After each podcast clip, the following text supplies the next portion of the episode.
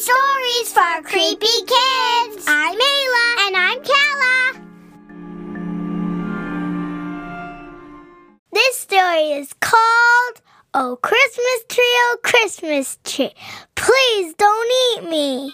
The McBamblebutt family, Mom, Dad, Grant, and Ophelia, just moved into a new house. It was their absolute dream house with a giant wraparound porch and a tire swing hanging from a tree in the front yard. They bought the house from a strange fellow who had a strange request. Upon selling the home to them, he said to never, ever, ever take down the Christmas tree and never, ever, ever, ever remove the tree's ornaments. They agreed and moved in the house the very next week.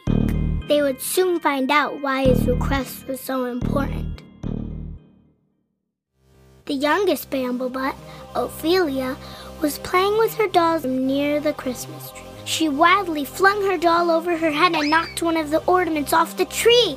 That was all it took. The tree revealed huge, sharp teeth and started snapping at her. She rapidly dodged the fangs, snatching up the ornament and tossed it back onto the tree. Once the ornament was back on the tree, it calmed right down and hid its snarling teeth as before. There was one perk to leaving the Christmas tree up all year no putting it up or taking it down. And as the Christmas season rolled around, Grant and Ophelia made their wish lists. On Christmas Eve, they baked cookies for Santa and went off to bed. Just as all the Christmas nights before, Santa came down the chimney. He snatched up a cookie and started munching on it when he noticed an ornament on the tree that said to Santa. Naturally, he assumed it for him, so he grabbed it from the tree. This was a big mistake, of course. The tree's teeth emerged and snapped at Santa. An animatronic monster tree?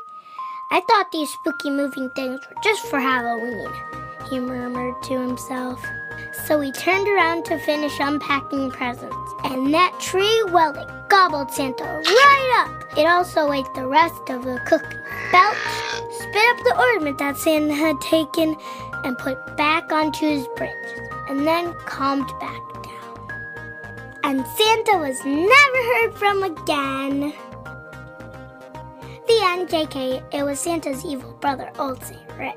Santa would never turn him back on a monster tree. In fact, he has one for a pet. They're so cute. And good riddance to this villain Santa indeed. He was a real bum bum turd.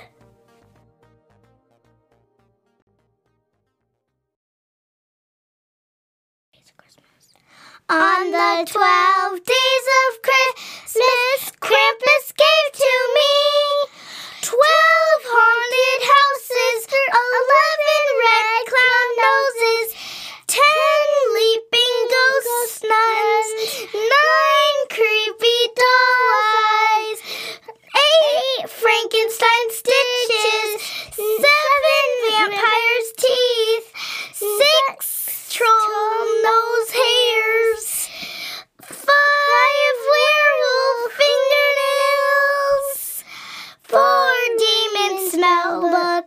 spell three goblins jumping, two witches brooms, and, and one zombie head snapping at you.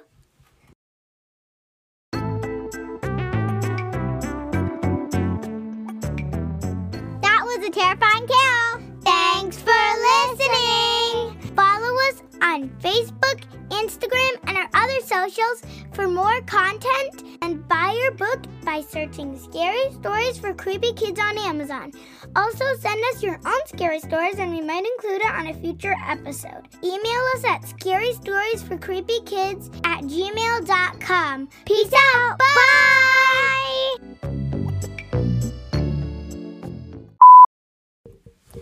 On the twelve days of Christmas,